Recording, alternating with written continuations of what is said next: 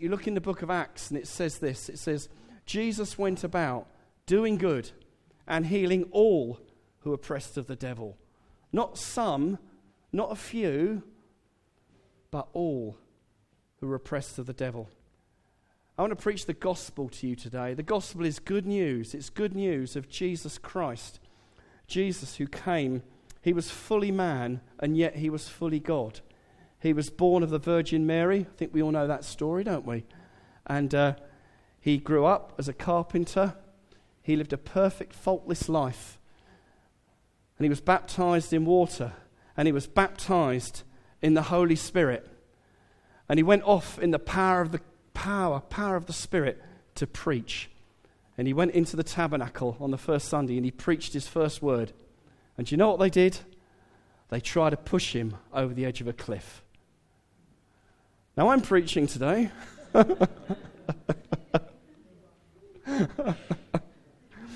Stud Hill would be my place of choice because I love it there. But that's the power of the gospel. The power of the gospel. If it's just a soft, weak gospel, then it doesn't have an impact.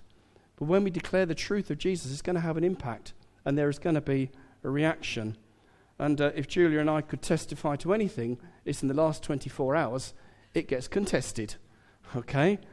So if you're not being contested, find out whether you're pressing into Jesus enough. That's one for another day. We're going to talk about this Jesus today because Jesus is the same yesterday. Not, no, not, not today, just yesterday and next year.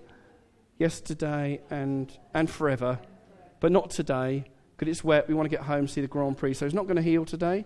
Oh, and today. Oh, he is the same today. Right. So, does that mean Jesus can heal today? Deliver today? Set people free from depression and anxiety and worry? Scary, isn't it? It's scary. Not because of me, not because of Steve or John, because of Jesus. Because he takes weak vessels to share truth.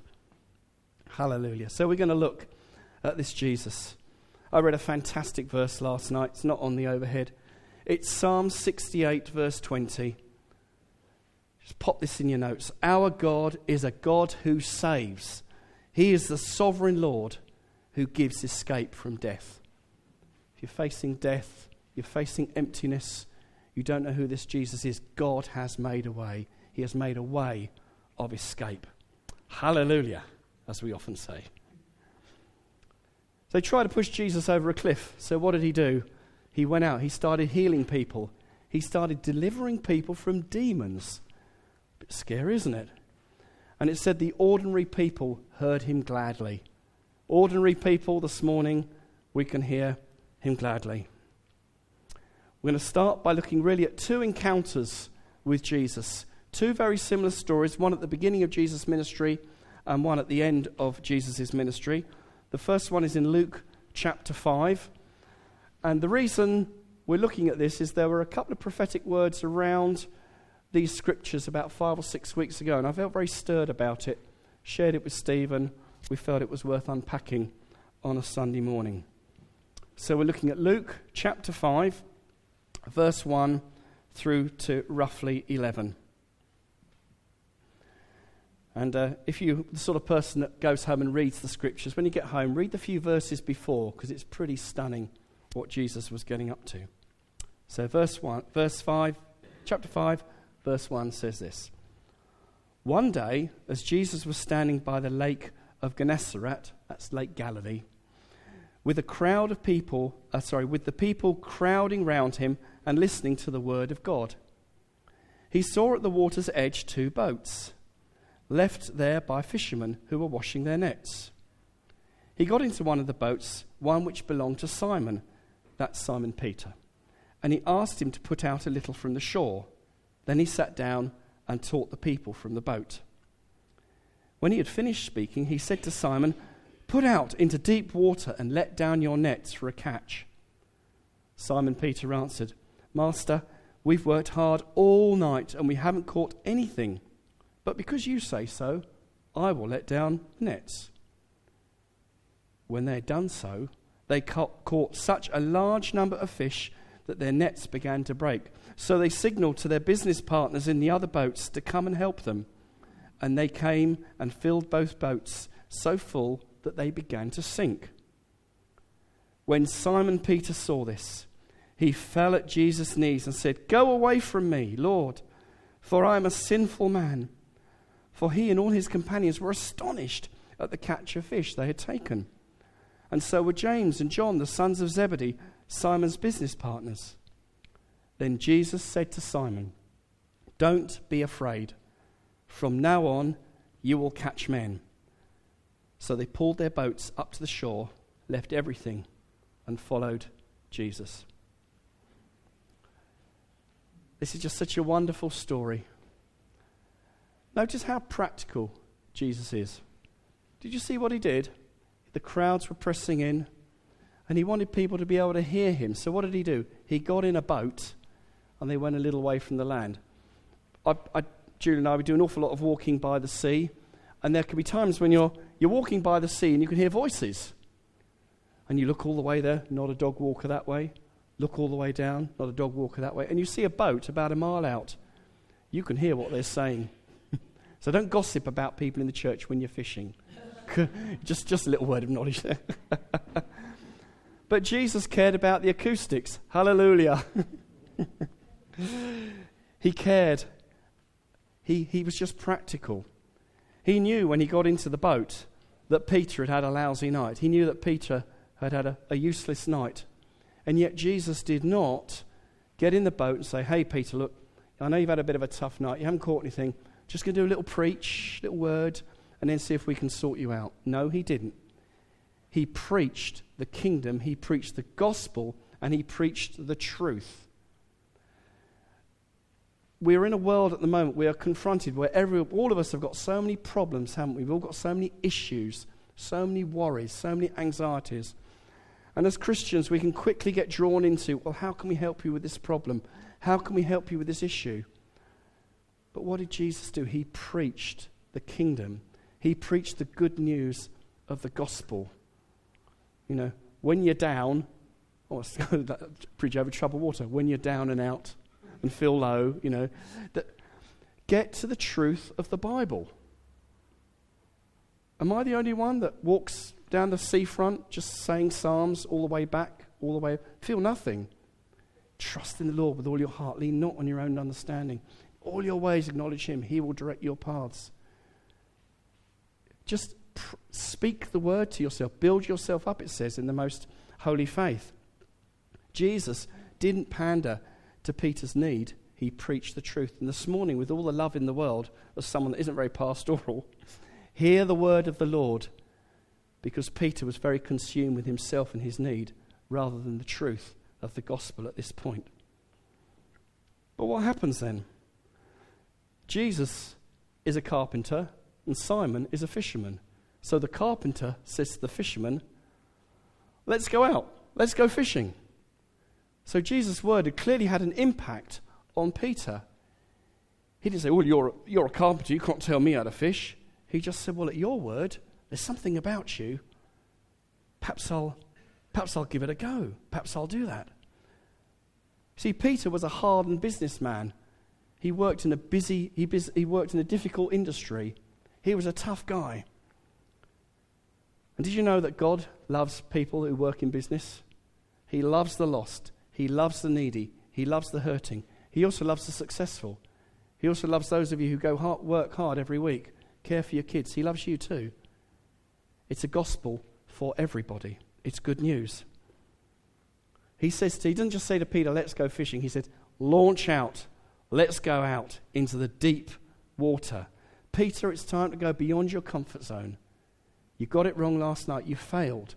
You didn't catch any fish last night. But will you take me at my word? Will you go deeper with me? Peter acted. The circumstances were pointless. What's the point? But he still, he still did it. He still launched out. And I still believe that Jesus says that to us today. You know, you reached out maybe once praying for the sick. Maybe you reached out, maybe you thought about joining a church once. You, but Jesus today, maybe he's saying to you, launch out again. It's time not only to go a little bit, but to go out into the deep. Exciting? Yeah. Terrifying? Yeah. Oh dear. But look at verse 6. When they had done so, they caught such a large number of fish that their nets began to break. You see, when Jesus directs us, things start to happen. Anyone give that testimony to that? Jesus directed me, yeah, and things started to happen. Verse 7, it tells us the boats started to sink. These boats were designed to float, and yet they were sinking. They had to signal for another boat to come. Boats designed to float were sinking because of the enormous weight of fish. This wasn't just a lucky catch, this was a supernatural intervention of God. Oh Lord, how we long for a supernatural intervention as we drop leaflets through the doors, as we meet mums at the door, as we chat to folk in Morrison's, as your cleaner maybe comes round each day to clean your house. Lord, we long for a supernatural breakout of the power of God to change lives. Have you ever thought about Peter? I've been, all thought about Peter a lot. There he is, boats filling up, the other boats filling up, it's sinking, fish flashing everywhere. And he just falls to his knees and goes, Oh God, I'm a sinful man. Depart from me. Who's the center of attention at that point? Begins with P. Who's the center of attention at that point? Peter. Who should be the center of attention? Jesus. Depart from me.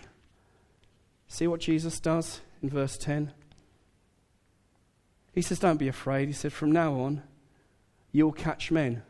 You see, Jesus, and if you, if you take notes, there's only one thing you underline today make it this, okay? Jesus did not pander to Peter's emotional character weakness, he spoke destiny to him. And when we come to God, say, Lord, I'm struggling with this, I'm struggling in my mind, I think everybody hates me, I've got this health issue, I argue with my daughter, whatever it is, Jesus wants to speak destiny to you because you have a life, you have a hope and a purpose in Jesus. Yes, there's stuff that got to be worked out. I appreciate that. But Jesus speaks destiny. We have a destiny. We have a calling. God has got a calling for every one of us. He's got a calling for many who live here on Greenhill, some to even come and lead this church in years to come, and to go to the ends of the world.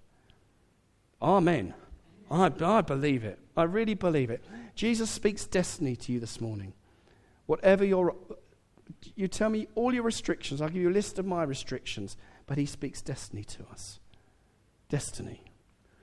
We have a destiny, and it's all based around Jesus. Do you see what Jesus did with Peter? He's now got this broken man, this wasted man on his knees with fish slapping around his face. The first thing Jesus says to him is what? He says, Do not be afraid.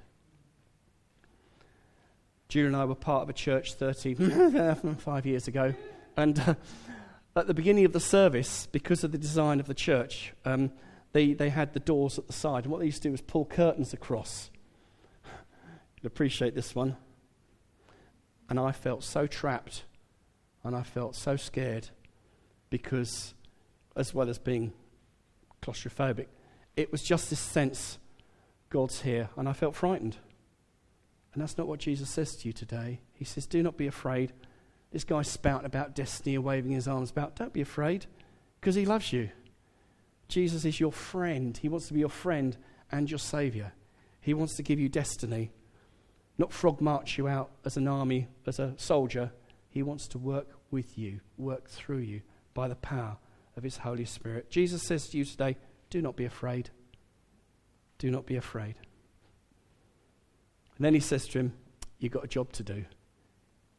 Because I'm the sort of person that stays in the do not be afraid. Oh, thank you, Lord, for comforting me and loving me, and now I feel all safe and oh, you're meeting all my needs. He says, And I've got a job for you. So, my friend, don't be afraid, but also Jesus has got a job for you. Verse 11 They pulled the boats to shore, left everything, and hang on, left everything? A bit stupid, isn't it? hang on a minute.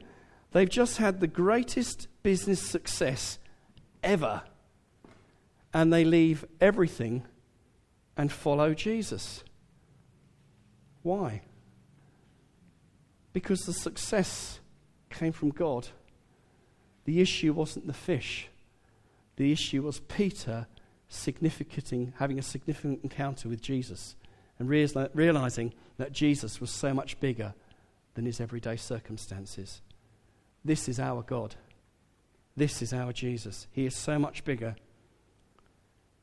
And as we see things happen here, as we see people getting healed, as we see people getting saved, as we get excited by what goes on, there is only one focus for us to have.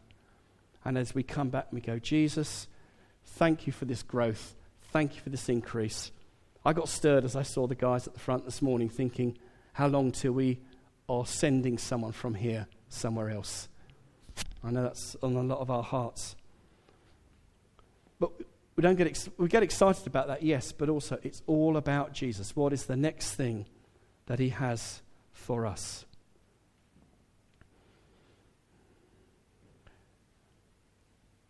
They left something that was good. You'll often hear me up the front here saying, Well, you need to leave all the bad stuff. You mustn't um, do bad things and be horrible and sin, naughty. You must leave those bad things behind. But also, they left good things behind. Sometimes we need to lay aside what's good. Maybe God in the past has used you in a certain way. Maybe it's time to lay that aside to move into the new things that God has got. I can say from experience that that is a challenge because it, it, it deals with your heart. Maybe you've got skills that you should be using. Maybe there's things you've used in the past which you should lay aside now because God has got something new.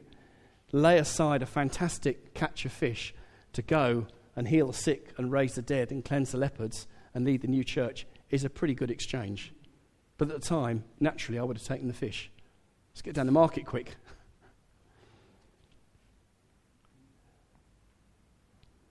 If you're not a follower of Jesus, I've got good news. He loves you, He cares for you, He died for you. God raised Him from the dead.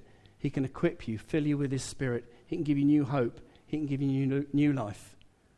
It's true. This is the Jesus that we follow. He loves the ordinary people, He loves the poor, He loves the hurting, He loves famous celebrities. This is our God. So today is the challenge. The challenge is, to, is, is, to, is the same as the challenge was to Peter. How will you respond? Will you leave your old life behind, even the good stuff, and ask Jesus to become the Lord and Master, your brother, your friend, the leader of your life? We can help you and show you how. But we've all got a big L plate on our back as well. We're all learning. It'll cost you everything. Just the little caveat there. Cost you everything. Cost you everything, Steve, it? Cost you everything. But it's worth it. Today, Jesus offers freedom, healing, hope for the future, destiny. And as Steve pointed out the other day, and I can't get away from it, that scripture in Jeremiah 29 11, For I know the plans I have for you, plans for good, not for harm, plans to give you a hope and a future. Look at the context three or four verses be- before, pray for the welfare of the city where I've put you into exile. For in their welfare will be your welfare. Let's pray for Herne Bay. Let's pray for, for, for Greenhill, the folk, not the place, the people, because Jesus loves people. Let's pray for their welfare, for in that will be our welfare. Again, let's get the focus off Julian and all his needs, and let's start sowing out. And then God will meet our needs as they come. Do you believe that God is going to raise up future leaders of, of Beacon on Greenhill Estate? People who are out there this morning playing on their Game Boy or just taking their kids out the garden centre? I do. Jesus is going to meet with people. He's going to confront them with his, with his love and with his compassion. And we're going to see men and women raised up in this area. I think it's very exciting that God would trust us to just have a small part in that. So, Jesus' ministry, you want to turn now to John chapter 21. That's uh, the next chapter on. So, here's the background Jesus has had an amazing ministry. He's raised people from the dead, He's healed the brokenhearted, He's sat with the broken, He's given time to those that society had excluded. He's spoken to high up religious leaders. This Jesus, he's healed so many people. But what happens? Despite this amazing ministry, he's falsely accused. He's wrongly sentenced to death. And he suffers and dies on a cross. And he pours out his blood. Bit old fashioned, but it's real. He poured out, as Steve was saying during the communion, he gave everything. He poured out his very life. Why? To be the substitute, to be in our place. He took it on him so that we could know the Father. And as well, I think many of us have been looking at recently, and that he would willingly bring us into the relationship with the Father, Son, and Holy Spirit. That perfect union. He didn't need us, but he said, I want you to come and join in all that joy, and all that fellowship, and all that blessing. I mean, it's just so fantastic. If you get, ever get a chance, make yourself a nice cup of coffee or cup of tea, sit down with Ephesians or, or, or Colossians, and just read it. It's just fantastic what Jesus has achieved. We are joint heirs with Jesus Christ, my friends. Joint heirs. We are seated in heavenly places. Whew. Exciting, isn't it? So Jesus is raised from the dead. He appears to his disciples. Oh boy. And it's all kicking off now. So let's have a look at John 21. It says this Jesus appeared to his disciples at the Sea of Tiberias, which is the Sea of Galilee, back where we started. It happened this way Simon Peter, Thomas, Nathanael from Cana in Galilee, the sons of Zebedee, and the other two other disciples were together. Here it comes. I'm going out fishing, Simon Peter said. Um, they said, We'll go with you. So they went out and got into the boat, but that night they caught nothing, nout. Early in the morning, Jesus stood on the shore. But the disciples did not realize that it was Jesus. He called out to them, Friends, haven't you any fish? No, they replied. He said, Throw your net on the right side of the boat, and you will find some. When they did, they were unable to haul the net in because of the large number of fish. Then the disciple whom Jesus loved said to Peter, It is the Lord. As soon as Simon Peter heard this, uh, heard him say, It is the Lord, he wrapped his outer garment around him, for he had taken it off and jumped into the water. The other disciples followed in the boat, towing the net full of fish, for they were not far from shore, about a hundred yards. When they landed, they saw a fire of burning coals there with fish on it and some bread. Jesus said to them, Bring some of the fish you have caught. Simon Peter climbed aboard and dragged the net ashore. It was full of large fish, 153. But even with so many, the net was not torn. Then Jesus said to them, Come and have breakfast.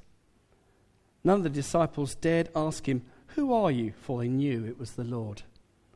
Jesus came, he took bread and gave it to them, and did the same with the fish. This was the third time that Jesus appeared to his disciples after he had been raised from the dead. So, so much had happened. So much had happened for Simon Peter in his relationship and in his walk with Jesus over the previous three and a half years. And as you probably know in the story, Jesus had, uh, Peter, Simon Peter, had denied Jesus three times. And uh, he was clearly full of grief, full of regret, and just full of a sense of failure. And what do you do when you feel like that? when you're full of regret, when you're full of a sense of failure? Well, I'll tell you what I do. I return to my place of security. I go back to where I feel safe. I pull back. I draw back. There's no easy way of saying this, but it happens in the church, you know? You go to a church, you get hurt, you get confronted, you disagree, you get disciplined, you're disappointed fills you with grief, it fills you with regret. You think, I'm going to return to my point of security. I'm not going there anymore. They hurt me. I thought God was a God of love. They hurt me. We withdraw to your point of security.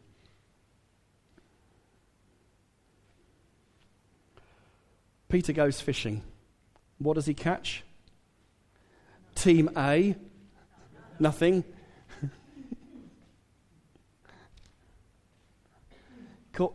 he can't even do what he's good at even more now. You notice that? Can't even fish now. Before he could fish, now he can't even fish.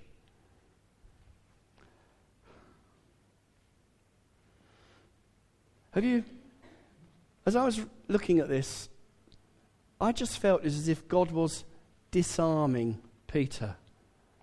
It's a weird word because it's not great with English, but I felt for some of us that God is allowing circumstances to disarm us, to take us out of where we're kind of comfortable, because He wants to get our attention. He wants us to focus back on Him. He can disarm us through love. Peter went out, he couldn't fish. And not only could he not catch any fish, he couldn't catch any fish in front of all the other disciples as well. So he not only failed at what he could do, but he'd failed in front of everybody. With every head bowed and every eye closed. Anyone ever been there? oh, dear, dear, dear. Not good.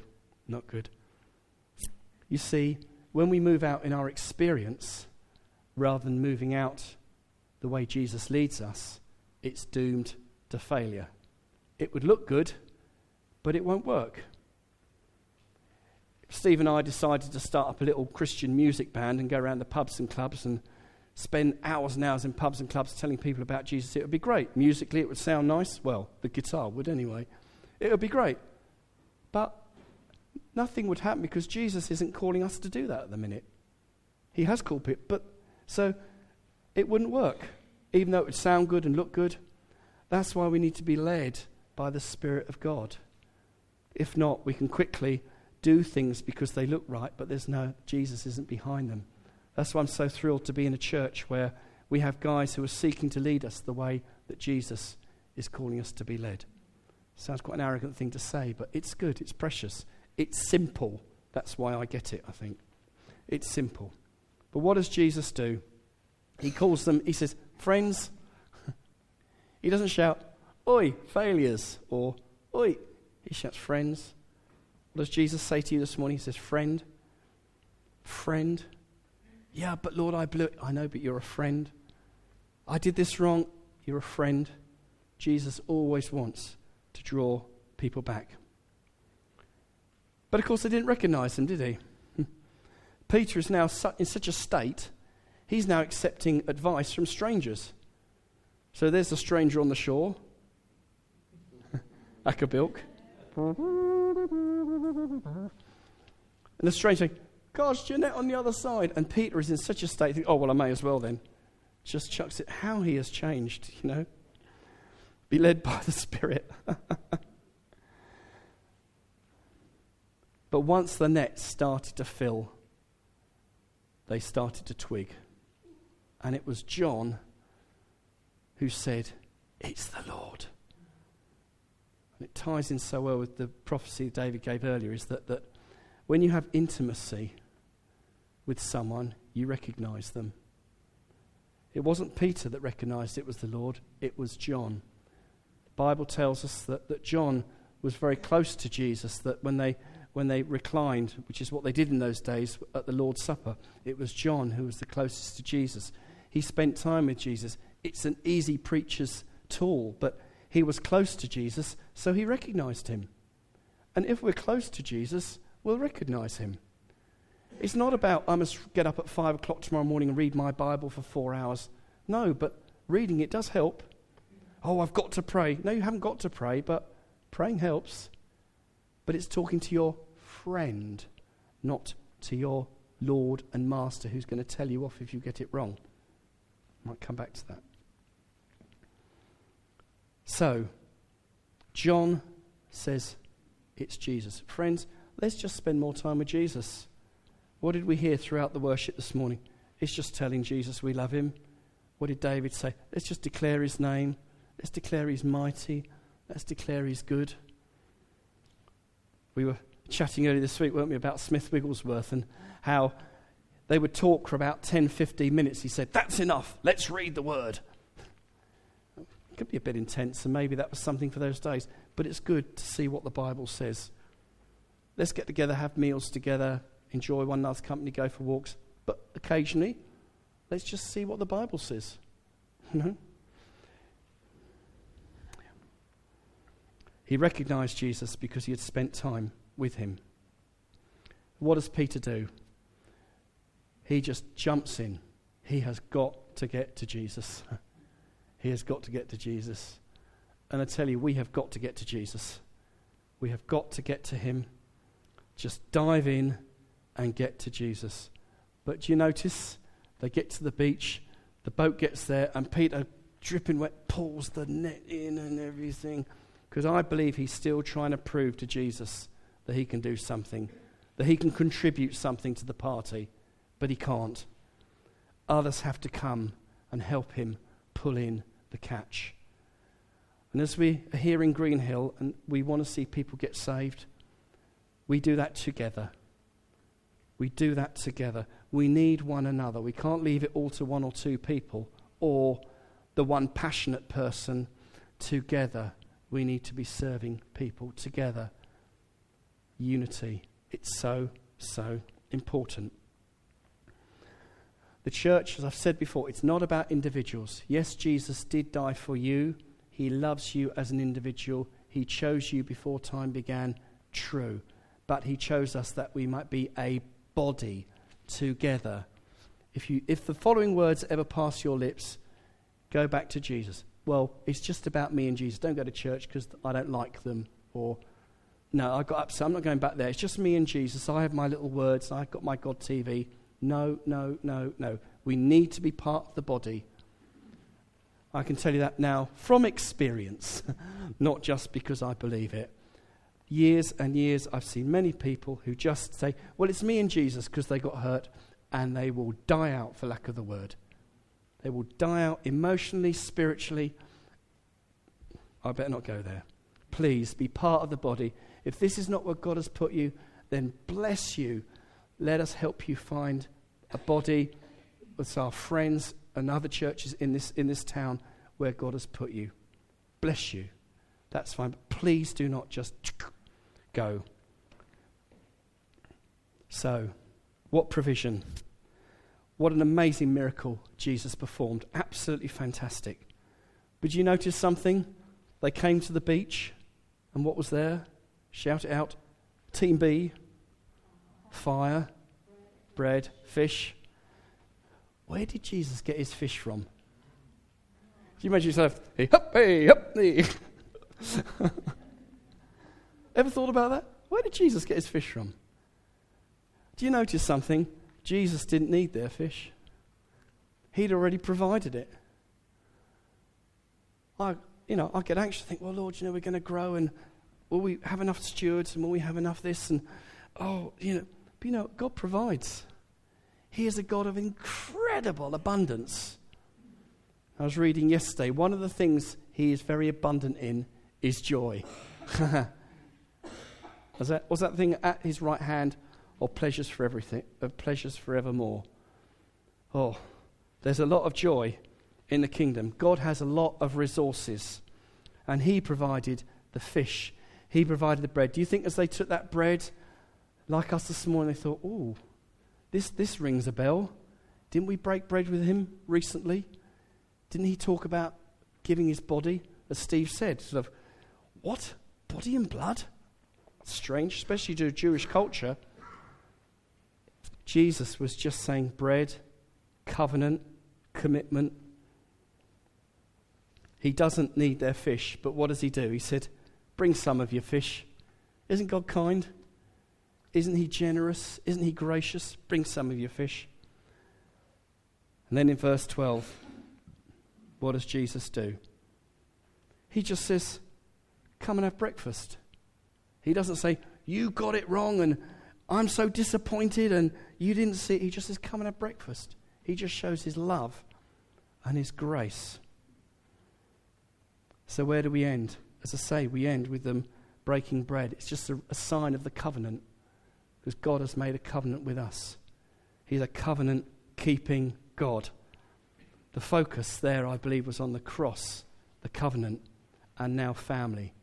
Because they ate together. Wasn't just Peter and Jesus having a meal, they ate together. As we go on, verses 15 to 23, we see that Jesus restores Peter and uh, he restores his relationship. And Peter goes on to preach the first gospel message after Jesus had ascended to heaven. And yet, in the series in Galatians that we're doing, we can see that Peter is still a work in progress. Despite the anointing, despite the power going through his life, there's still character issues in his life. Do you know what? God is going to sort us out as we go. Well, you know, I look at that issue in my life, this issue in my life, I beat myself up about this or that, but God is going to sort us out as we go. So let's just go because Jesus said, Go and make disciples, not go and get pastored for 30 years. And then if you feel right, have a bit of anointing. No, let's just go. And with Jesus with us, He will help us and help us sort things out as we go along. And even at the end, I think it's in 2 Peter, where Peter says these words. He said, Look at the Word of God. And dear Paul, he writes these letters, bit hard to understand, but it's the Word. Even at the very end, Peter was still dealing with his character, but he recognized that there were others who had giftings and abilities to bring to the party.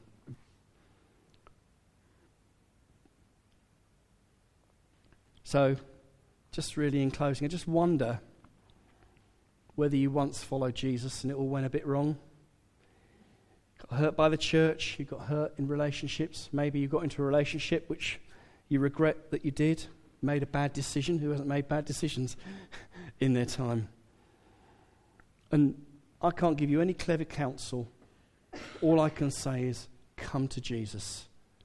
Come to Jesus because he knows the end from the beginning. He's the one who forgives people when they come to him and say, Lord, I'm sorry, I kind of messed up. And not only does he not only does he forgive, but he gives the power to change. We have Holy Spirit, third person of God, totally God, who can fill us, who can equip us, who can set us free. God wants to put you back into his church family. As I say at Beacon, we're not perfect. My goodness, we're not perfect. only look to the front to see that. But we're a work in progress, just asking Jesus to hone us as we go along.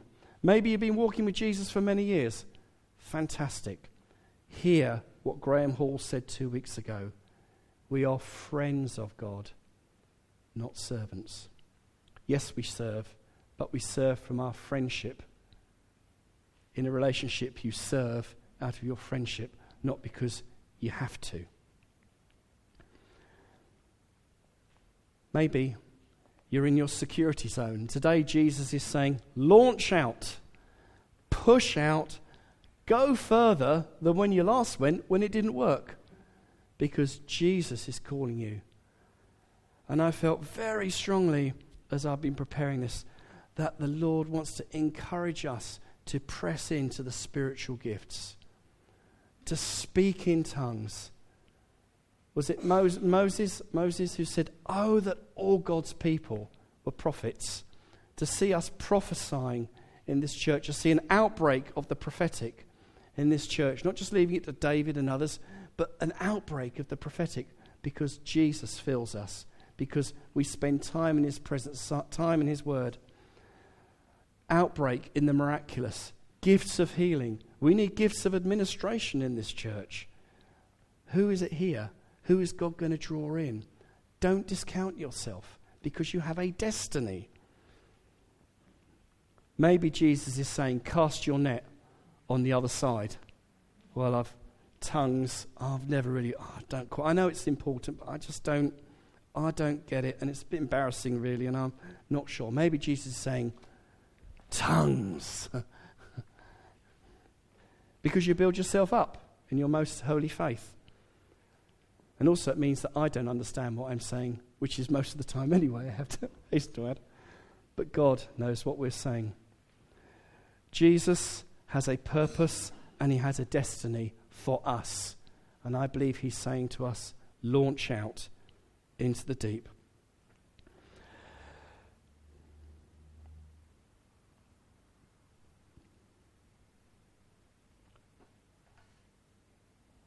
Let me just finally finish with with verse 68 and then I'll hand over to John because we want to have an opportunity for pray, to pray for folk.